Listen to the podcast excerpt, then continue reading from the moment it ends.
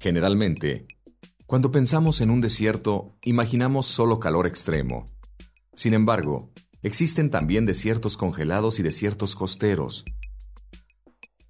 ¿Y si los glaciares del Polo Norte son un desierto congelado?